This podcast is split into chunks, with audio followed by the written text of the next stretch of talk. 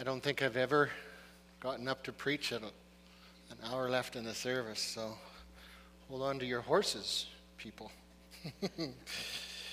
if uh, you have your Bibles or your apps with you, you can take and flip to uh, Titus chapter 2. That's the main passage that we're in. If someone is sitting close to you and you want to have them flip to Matthew 28, uh, you can do that or uh, put your thumb on your device. I'm just kidding. Put your thumb on your page and find those two passages, and uh, we'll look at those in just a few moments. What crazy weather out there, huh? Winter is upon us. And so, all of the uh, challenges that we've been facing with this pandemic are probably just going to get a little worse. And uh, so, I want to encourage you this morning uh, to stay the course, that he who is in you is greater than he is in the world. And uh, the one nice thing about being a Christian is I've read the back of the book and we win. So that's good news. Uh, good news. One of the things that we do notice with the COVID pandemic hitting our world, one of the things that scientists are learning is that, that it, it really does uh, seem to target and hit harder with older people. The older you are, the worse this virus hits you. Uh, the more complications you will wind up probably having, the less likely that you're going to just breeze through it, and the more likely that you may even die from it. Italy was one of the hardest hit countries in Europe, and uh, we know that Italy is also the oldest uh, population in Europe. About 23% of Italy is uh, over the age of 65. So almost one in four people are retirement age or older. The median age in Italy is 47.3 years old. And that compares to Saskatchewan's median age, which is about 10 years younger at 37.8. So we're definitely seeing more cases that are filtering down through our whole population, hitting the younger people who maybe are getting a little tired of social isolation. Um, we're seeing more cases, but we still continue to see that the highest death rates from COVID are amongst the elderly. And Canada is getting older. We are. There has actually never been a society since the time of Noah that has lived as long as we do here in Western society. We live a long time. Material comforts, great medical care, and a low birth rate all contribute to something called the graying of America. And yes, we live in North America, and so we are included in that term. Here's a quote that I found from a senior's website. It says, For the first time, there are more seniors than children in our country. There are 5.8 million children in Canada, slightly less than the population of seniors. Children make up 16.6% of the population, while seniors make up 16.9%. Sobering statistics. Bob Hope jokes that you know that you're getting old when the candles cost more than the cake does. All right? Um, it's good that Jerry is here, right? Jerry is officially invited in his fire capacity to all of our birthdays to make sure that, uh, that we're doing that sort of a thing safely. I remember once someone joked to me and they said, How do you know if you're old or not? And I said, Hmm, that's a good question. How do you know? He said, Deliberately fall down in front of a group of people and if everybody laughs at you, you're okay. You're still young. And if everybody's like, oh, are you okay? Then you know you're old. So I thought that was interesting, but I'm so old that I don't want to deliberately fall down in front of anyone in case I break a hip. Okay? There is also a sadness to getting old, right? Bob Hope jokes aside, we start using that phrase youth is wasted on the young. You've used that phrase? I found myself using that phrase on my teenage son just this week. You know what that actually means? It means that we are looking back on our lives and we're thinking there was some wasted youth there. We look back on all the years behind us and we go, man, I spent a lot of time and energy on things that don't really matter. We are regretting our own wasted youth. It's not so much a judgment on the youth of today, it's much more a regret in our own minds. We wish that we had spent more time doing the things that really matter. And So this morning we're in Titus chapter 2, and it's in our series called COVID Church. We've reminded ourselves that uh, the big picture idea is that after this is all over, God does not want us to go back to normal. He doesn't want us to go back to normal. Whatever normal was a year or a year and a half ago, God has no interest in that. He doesn't want the church to go back to the church that it was because that church, for all that it did lots of good, that church had a lot of problems to it as well. And that church was in a society that was becoming increasingly more and more non Christian. We were not making a difference in our society. And so God doesn't want us to go back to normal, He wants us to go back to basics. And Pastor Darren and I have been talking and praying about this all summer and, and really asking ourselves, like, what are the basics, if we're supposed to go back to the very heart and foundation of who we are and what we believe to be true, and, and, and just kind of get rid of everything else that doesn't matter quite as much as we think it does, what is the basics? And we came up with four things. We came up with four basics that we, as your pastors, feel like we want to call ourselves and us back to. And so we, we talked about a deeper commitment to God's Son we want, we want to be completely committed to Jesus. Right? Jesus is the way, the truth, the life. No one comes to the Father but by him. He is our King. He is the one who shapes us. And so, a deeper commitment to God's Son. Be his disciple. Secondly, we, we said a deeper commitment to God's Word. This book is unique among all the other books that have ever been written. This book contains the thoughts and the mind of God. And by reading this book, this is how we find out who God is and what He's like and how much He loves us and how we're supposed to live. And so we're calling ourselves back to a deeper commitment to God's Word. That was last week's sermon. And now, because of the storm that's raging out there, I got a phone call on Friday. Some of you were maybe expecting to see Dallas Block and, and the Rock Solid guys here. And uh, unfortunately, we, we, we talked on the phone on Friday and we just decided that with the forecast being what it was, that it might be better for them to stay home this week. And so uh, they decided to do that. So, um, so if you're putting two and two together, you know that this sermon is a Saturday special, but that's okay.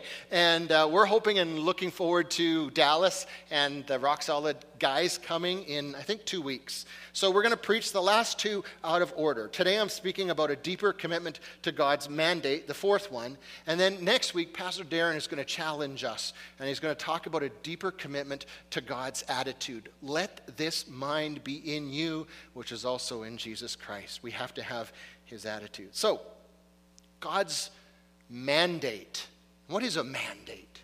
A mandate is instructions, it's a commission, it's God's to do list for you. It's what God wants His church to do. And if there's any clear passage in the Bible where it gives the mandate of God, it's probably Matthew chapter 28, 18 to 20. This is a very familiar passage of scripture, and you probably don't even need to turn to it. Many of you even have this memorized, or you know what it says, right? Jesus came and told his disciples, I've been given all authority in heaven and on earth. Therefore, go and make disciples of all the nations. Baptize them in the name of the Father, the Son, and the Holy Spirit, and teach these new disciples to obey all the commands I've given you. And be sure of this I'm with you always, even to the end of the age. Matthew 28, 18 to 20. Now, as long as you're coming to Bridgeway and as long as I'm lead pastor here, you're going to get tired of hearing that verse, okay?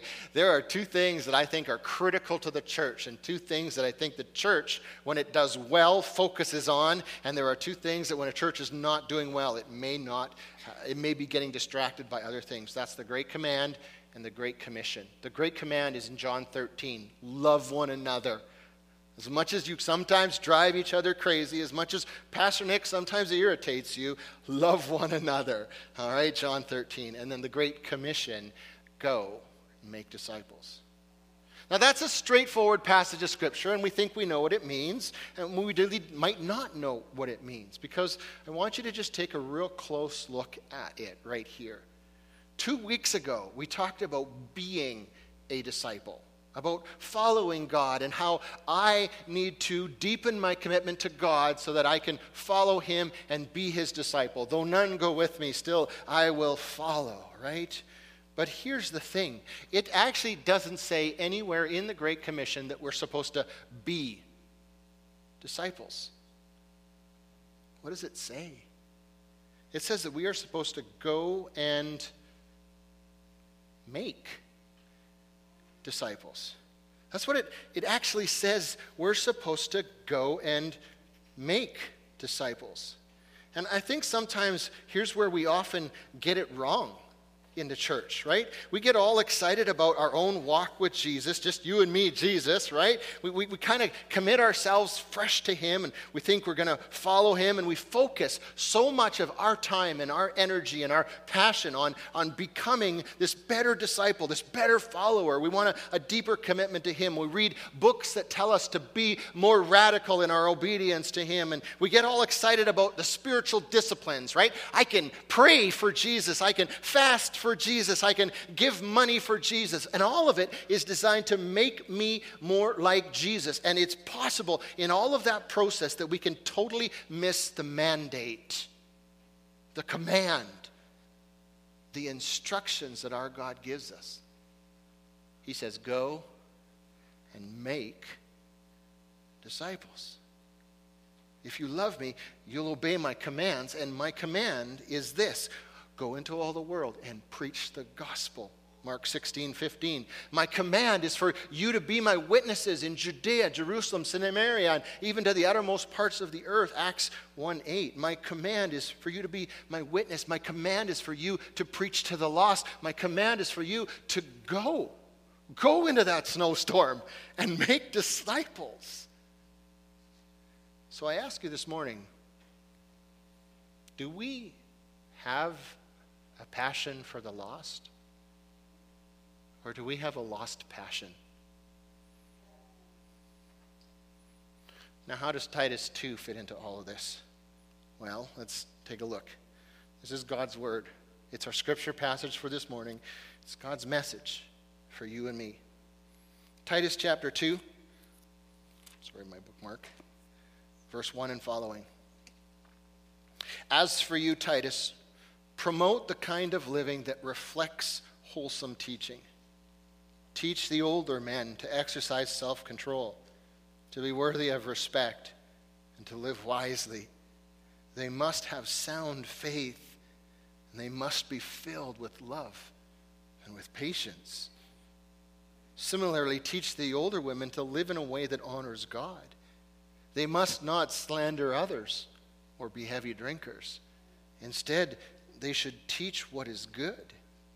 These older women must train the younger women to love their husbands and their children, to live wisely and to be pure, to work in their homes, to do good, to be submissive to their husbands, and then they will not bring shame on the word of God. The word of the Lord. Blessed be the Lord.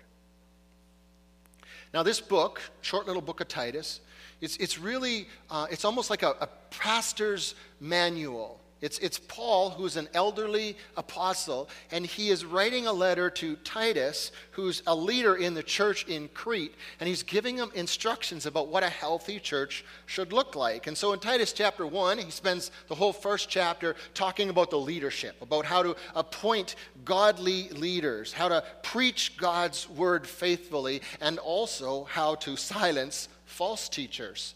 It's not something we talk about, but that is the responsibility of good leadership preaching God's word, ordaining good, godly, qualified leaders, and then silencing the false teachers. And now we get to Titus chapter 2, and Paul broadens his scope and he talks about the whole church. What does a healthy church look like? And so there's instructions to older men, and there's instructions to older women, and there's instructions to young men and to young women. There's instructions to slaves. And uh, some of you who work for a living, you feel like slaves slaves to your boss. So some of that still uh, uh, applies. And, and there's even a passage in Titus that talks about how to deal with problem people in the church. Because guess what? guess what? Every single book in our New Testament, all the letters that were written, every single one of them was written to a church that had problems. Like, that's why they wrote the letters. It was because these churches, the church in Corinth, had problems. The church in Ephesus had problems. The church in Crete had problems. The church in Swift Current has problems. And so there's some instructions here on how to deal with that. And then right here, Paul has three qualifiers, right? Three purposes. Why do we do these things? Why should a church be healthy? Number one, Titus 2:5, to not bring shame on God's word. Did you know that you and I, by the way that we live, can bring shame on the word of God? It's not an ordinary book. Titus 2:8 to shame those who oppose the Christian message. We're supposed to be actively engaged in apologetics, in talking to people who oppose our message. And the way that we, uh, uh, the way that we deal with them primarily is just by the quality of our lives. And then Titus 2:10 to make God's teaching attractive. To make God beautiful. This is how you must live to not dishonor God's word, to gently rebuke the disobedient, and to demonstrate the saving power of Jesus Christ. These are not optional, they're, they're not negotiable. They are the basics for the church in Crete they're the basics for the Bridgeway Community Church in 2020. If the church is to obey our mandate to make disciples, then this is how the older people in a church are supposed to live. Teach the older men to exercise self control, to be worthy of respect, and to live wisely. They must have sound faith and they must be filled with love. They must be filled with patience. The first thing that this points out is that even the older people in the church must be taught. This is very important because all of us, as we get a little older, we start thinking we've arrived, right? Back in 1 Timothy, Paul even talks to young Timothy, in a different leader in a different church, about how the rebuke of an older man might be necessary. And, and if it is, this is what he says don't rebuke an older man sharply, but rather appeal to him as a father. You see the assumption there? The assumption there is that older men are going to sin. They aren't perfect. They must be taught and sometimes even rebuked. And Paul says when this becomes necessary, not if, but when, and do it kindly. Confronting an older person on his sins is supposed to be done graciously, but it is to be done. Now, we put that in context because Scripture tells us over and over again to honor the elderly. Leviticus 19:32, Job 12:12, Psalm 71, Psalm 92. Our scriptures are full of how we must honor the elderly. But here, the instructions are that an older man must be worthy of that honor. They must be worthy of that respect. And so, on the one hand, those of you who are younger must respect the older generation. You must honor them. But on the other hand, you young people are responsible to hold the older people accountable for their behavior, to hold them accountable for their maturity and for their godliness. Now, this is hard. I get it. Like some of you people who are young, the older people in the church are like your mom and dad. Maybe even your grandpa and your grandma. And you, are looking at me and you're going, There's no way that I'm sitting down with dad to tell him he's out of line. No, I, I feel the horns of the dilemma that you are on. How do I tell my grandpa that the way that he's acting is not the way that Jesus wants him to act? How do I tell the older generation that we need a church that makes disciples in the next generation? We can't have a church that is stuck in 1750 because that church is no longer relevant in our society. We need to preach God's word that never changes into today's world that's always changing. And so, how do I do that? How do I do that in a way that is both loving and respectful? Respectful, but also in a way that he actually listens to. Because when I approach my, my, my older, the older men in my church and I try and say things lovingly and respectfully, they just, they take it as advice. Oh, thank you very much. And they just go on living. How do I, how do I do this? Well, Scripture gives you these principles. But the one thing that it does tell you is it says, don't be silent. Don't sweep it under the rug. Don't give in in order to avoid conflicts. Because the people who are losing out in all of this are the people who don't yet know Jesus. It tells you that you must do it, but that you must do it in a certain way. And here's, here's my challenge to those of you like me who are older. How on earth do you hear these young punks right? Like, how, how, do you, how do you listen to this younger person when they challenge you on your thoughts and your behaviors and your attitudes? You have way more experience than they do. You've lived way longer. You might even have more education. Who do they think they are? How do you listen when a younger person rebukes you? I'm kind of sad that Patricia and, and Tim um, couldn't make it this evening, this morning, because I, I, asked Patricia this, this week, I asked her, I said, how would you react if, if Michael sat down and said, I love you, Mom, but you're out of line? and, and to her credit, she admitted how hard that would be. Like, I'm sorry, I changed your diaper. Who are you to, yeah, like, Seriously, right? And some of you older people, that's how, that's how you, you might take some rebuke from someone who's not your child, but, but how does your child tell you? That, like, my goodness. How do I respond when Pastor Darren challenges me? Like, look at that guy sitting there with his big grin. He's still wet behind the ears. He's young enough to be my son for crying out loud. It's true, he says. he's not young enough to be Elaine's son, he's young enough to be my son. We'll make sure we clarify that. Here's one thing that I do know I know this it is godly young men like Michael and like Darren. They're the future of the church. I am not. I'm an older man, and my role has shifted. My role is not to create a church that I like, to put my own preferences forward, to demand my own way. It never really was in the first place, but especially now that I am older.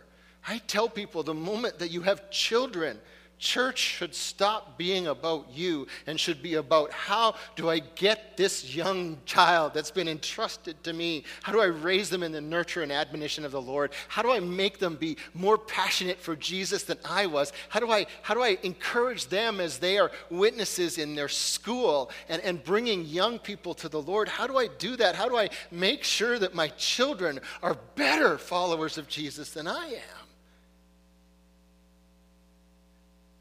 My role is to live a godly life that is an example to them. My role is to listen when a younger person comes and has a rebuke for me. My role is to pour myself into them, pointing them not to me, but to Jesus. My role is to make disciples. Every older man needs to set his goal to finish well. Like Caleb, to fight the good fight, to run the race diligently, to keep the faith. 2 Timothy 4 7. Every older man should be able to say to the younger man, Let me show you how to live this Christian life. Let me mentor you. Let me listen to you, because even older people must be taught. None of us have arrived. We're all in this together. Let's carry on in Titus 2. Similarly, it says, and basically what similarly means, in the same way, everything that we just said about older men also applies to older women. So, older men, you can, if your wife wasn't listening, you can tell her about it when you get home. Verse 9, similarly, teach the older women to live in a way that honors God. They must not slander others or be heavy drinkers. Interesting that he throws that in there, right? Instead, they should teach others what is good. These older women must train the younger women to love their husbands. right? Men are hard to love. You, need, you women need to be training each other on how to do it, right? Do I hear an amen? Lee's nodding at me. Okay, good. I'm going to keep going. These older women must train the younger women to love their husbands and their children, to live wisely and to be pure, to work in their homes, to do good and to be submissive to their husbands. Then they will not bring shame on the word of God. See, one of the things that marked the early church, that made it stand out from society around them, was the society around them was pretty cruel. And if you had some sort of problem, you were hooped, you were sunk. And one of the things that marked the early church was how they treated the outcasts, how they treated the people on the margins, how we treat the people that nobody else likes, how we love the lame ducks, how we reach out to you can tell a lot about any group of people, any group of people, by how they treat their most vulnerable. Okay? And Scripture tells us over and over again what a blessing godly older women are supposed to be.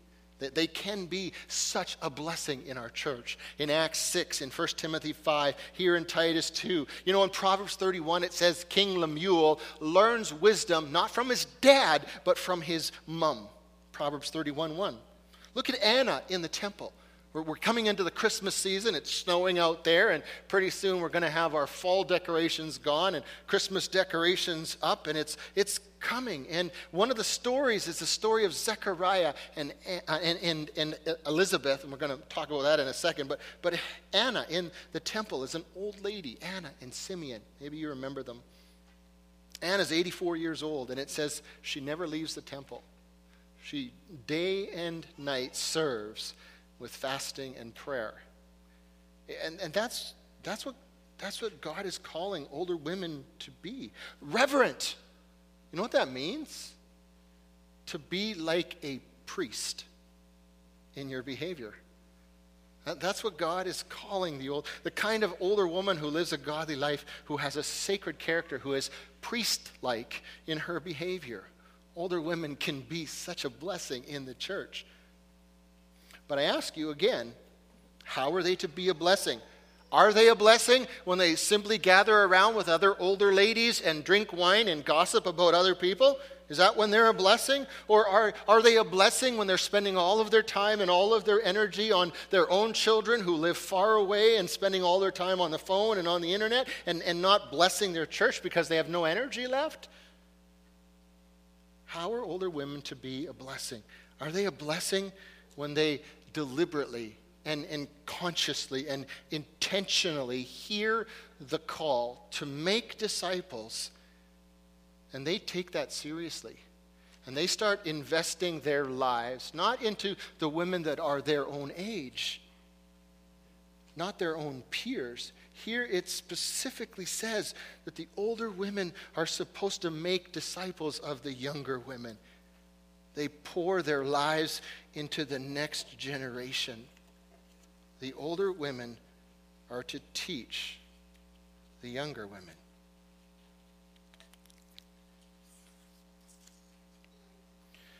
You want to know what one of the greatest blessings in a church is? It's godly older people. But do you want to know what one of the biggest struggles and one of the greatest difficulties in a church is? It's ungodly older people. And so the message that God has for you this morning, for those of you who are young, is this. Honor the elderly, make disciples of them, teach them, rebuke them if necessary, because older people who are godly are an incredible blessing in our church. And the message that God has this morning for those of you who are older is this make disciples, not just of your own generation. Make disciples of the young. Strive to set an example for them in, in what being a follower of Jesus looks like. Live wisely. Be filled with love and patience. Teach others what is good, and then you will not bring shame to the Word of God. You still have so much to offer your church if you bring them Jesus.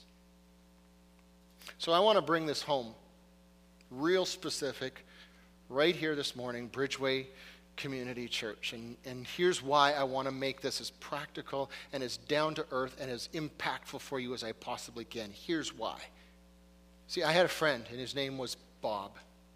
And Bob ministered in a rural church in Saskatchewan.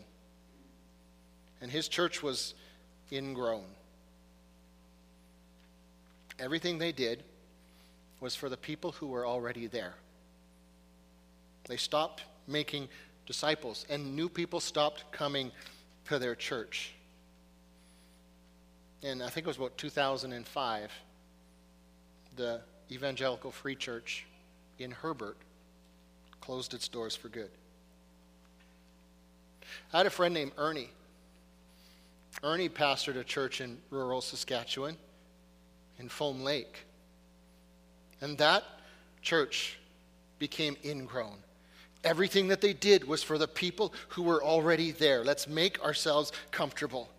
And new people stopped coming to that church. They stopped making disciples. And in, around about 2009, I think it was, the, the church in Foam Lake closed its doors for good. And I have a friend named Donald. And Donald is pastoring a church in urban Manitoba in Winnipeg. And his church is dying. He's my age, and he is the youngest person in his church. And the church has stopped making disciples. And one day soon, that church will close its doors for good. And I have a friend named Annette. And I have a friend named Michael. And I have a friend named Ray. All of them pastors in dying churches. And there is one disease that causes more churches to die than any other disease. There's a disease in the church that is more deadly than COVID 19. Even if a church is dedicated to the Son of God and loves Jesus and puts great Bible verses up on their walls, they may not. And even if a church is committed to the Word of God, and even if we memorize Scripture and we read through the Bible, my goodness, If a church stops making disciples, if a church loses its mandate, it's going to die. Even the churches that are dedicated to Jesus and love God's word, if they're not making disciples, they're going to die. And God has no obligation to keep Bridgeway Community Church alive if we're not obeying his mandate. So I want you to see this. I asked Patricia this week to go through our church list and to give me a breakdown of the ages of the people in our church. So she went through, I think, the directory, right? Kind of figuring out who's, who, who, who, who calls this their home. And it was incredible to me. First of all, if you look at the very first bar, we counted 46 children in our church, ages 0 to 12. 46 of them. So some of you have been fruitful and multiplied. That's good. You've heard the mandate of God and you're bringing up the next generation of children. That's good. They're the future of our church. And we need to make sure that we're deliberately making our children followers of Jesus. Now, the next bar over is our teenagers, 13 to 19 years old. There's 20 teenagers who call Bridgeway home. That's, that's a little on the low side, right? That's actually our shortest bar. That's the lowest demographic. That's not good. And we need to figure out how to make this group followers of Jesus and then encourage them to be reaching into their school and into their neighborhoods with their friend group and bringing people to Jesus. Look at the third one ages 20 to 35. There's 34 of you in that category, age 20 to 35. Maybe 13, 14 couples, maybe another six to eight or so singles. And this is the group that we need to be reaching. This is the age range that we need to target if our church is going to grow. This is where we want to focus. If we don't reach this group, and if we can't have new people coming into our church from this age group, our church is going to die. It's just a matter of time because we really aren't making disciples as well as we should. And so we need to commit ourselves fresh to God's mandate. We need to be making disciples. Now let's keep looking on. Ages 36 to 50. Often the group that has the most power in a church. We counted 33 of you.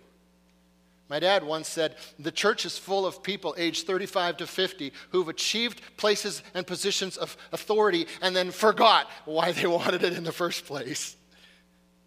And so, for those of you who are in this age group, if you're not faithful leaders, then Bridgeway's doomed.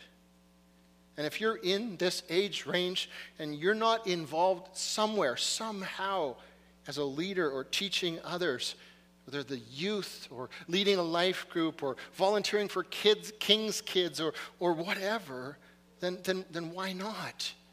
Because the future of this church depends on you.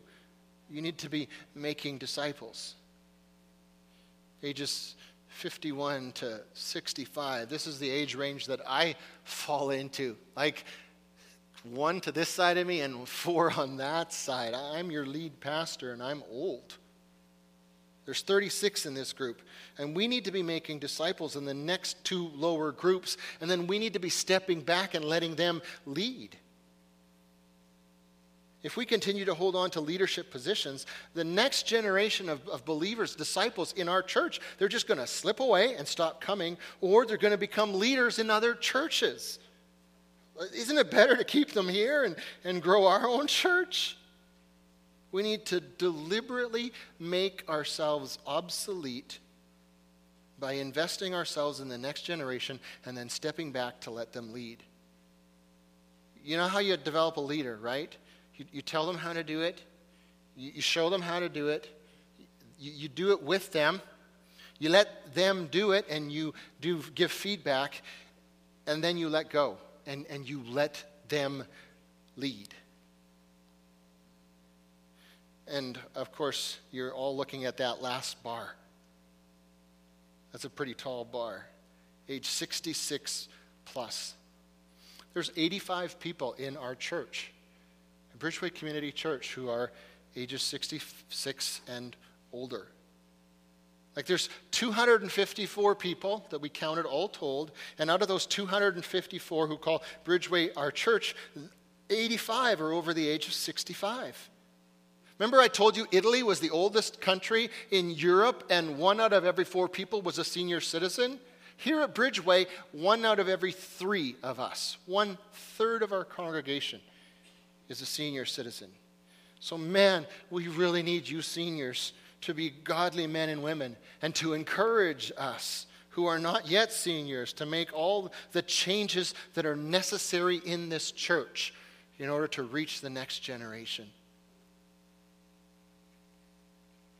I want to break it down just a little bit more simply. You see, in our Bibles, in our passage for this morning, in Titus chapter 2, Paul divides it between older people and younger people. Just two divisions. And it's interesting because he does make this division not based on spiritual maturity, but based on age.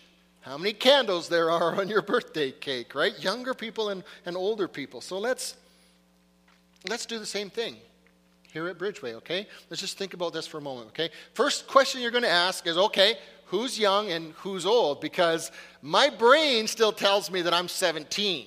That's how us older people get into problems, right? Our bodies tell us what our age we really are, and our brain goes, No, you're 17. You can jump all three stairs to the bottom. No, you can't, your body says, right? So it's not what we think because our minds fool us. It's what the Bible says. All right? So, what does the Bible say about younger and older people? I, I, I looked, and the clearest dividing line that I could find in Scripture between old and young is part of the Christmas story when Zechariah and Elizabeth give birth to John the Baptist. Maybe you know the story. Zechariah and Elizabeth are, are old. And Zechariah is ministering in the temple, and an angel shows up and says, Hey, you're going to have a son. And Zechariah protests. He says to the angel, How can I have a son when I am old, past the age of having children? He's too old to have kids. So that's the clearest biblical definition that I can find uh, uh, of, of that line between someone who's old and someone who is young. Someone who is young can still potentially have children. All right? Someone who's old is past that age of having children. So I, I put that at about 35. You can argue with me later, send me angry letters, whatever. But here's what it looks like at Bridgeway people who are young, who are just starting the process of, of becoming disciples and making disciples, there's, there's a hundred of them. And, and people who are older, people who should be making disciples, allowing the church to reach the next generation of believers, setting an example for the younger believers in love and grace and purity of conduct. There's 154 of us. 154, 60% of us. So now, with, with that in mind, I want you to just flip back and focus in on your passage in Titus. Just read it over. And maybe take a moment to let Scripture sink in. And as you do, particularly note how many times in this short little verse, these five verses, it uses the term teach. Teach. If you have other translations, maybe there's synonyms for that word, but it's used over and over and over again. Teach. It's critically important. The responsibility for the future of our church lies in those of us who are older. We need to make disciples. We need to teach the younger generations, and then we need to step back and let them take our church into their future. We need a fresh commitment to God's mandate to go and make disciples. Because if we don't, there's a funeral for Bridgeway Community Church sometime in our future. Churches that are committed to God's Son, they can die. Churches that are committed to God's Word, they can die. Churches that are committed to God's mandate won't die. They'll thrive. They'll make disciples. Their church will change in order to be real and relevant and dynamic, preaching the gospel of Jesus into the next generation. And God will bless us here at Bridgeway Community Church as we respond in a time of pandemic by returning not to the normal that we knew last year, but returning instead to the basics. A commitment to God's Son, Jesus. He's the way, the truth, and the life. He's the only way to the Father. He is the center, the foundation of our church, our cornerstone. A commitment to, to God's Word. We love the Bible. It is a lamp to our feet and a light to our path. We want to be studying it so that it can shape us and direct us. But a commitment to God's mandate, which is to go and make disciples. Not sit and make excuses. Go and make disciples. May God bless us all, old and young, as we follow him, because he's the only one who's worth following. He's more valuable than anything else in this life. I'm going to invite the worship team to come up. And as they come up, I'm going to give you an opportunity to just respond in song. As you stand up and put your mask on, I just want to encourage you to sing with us.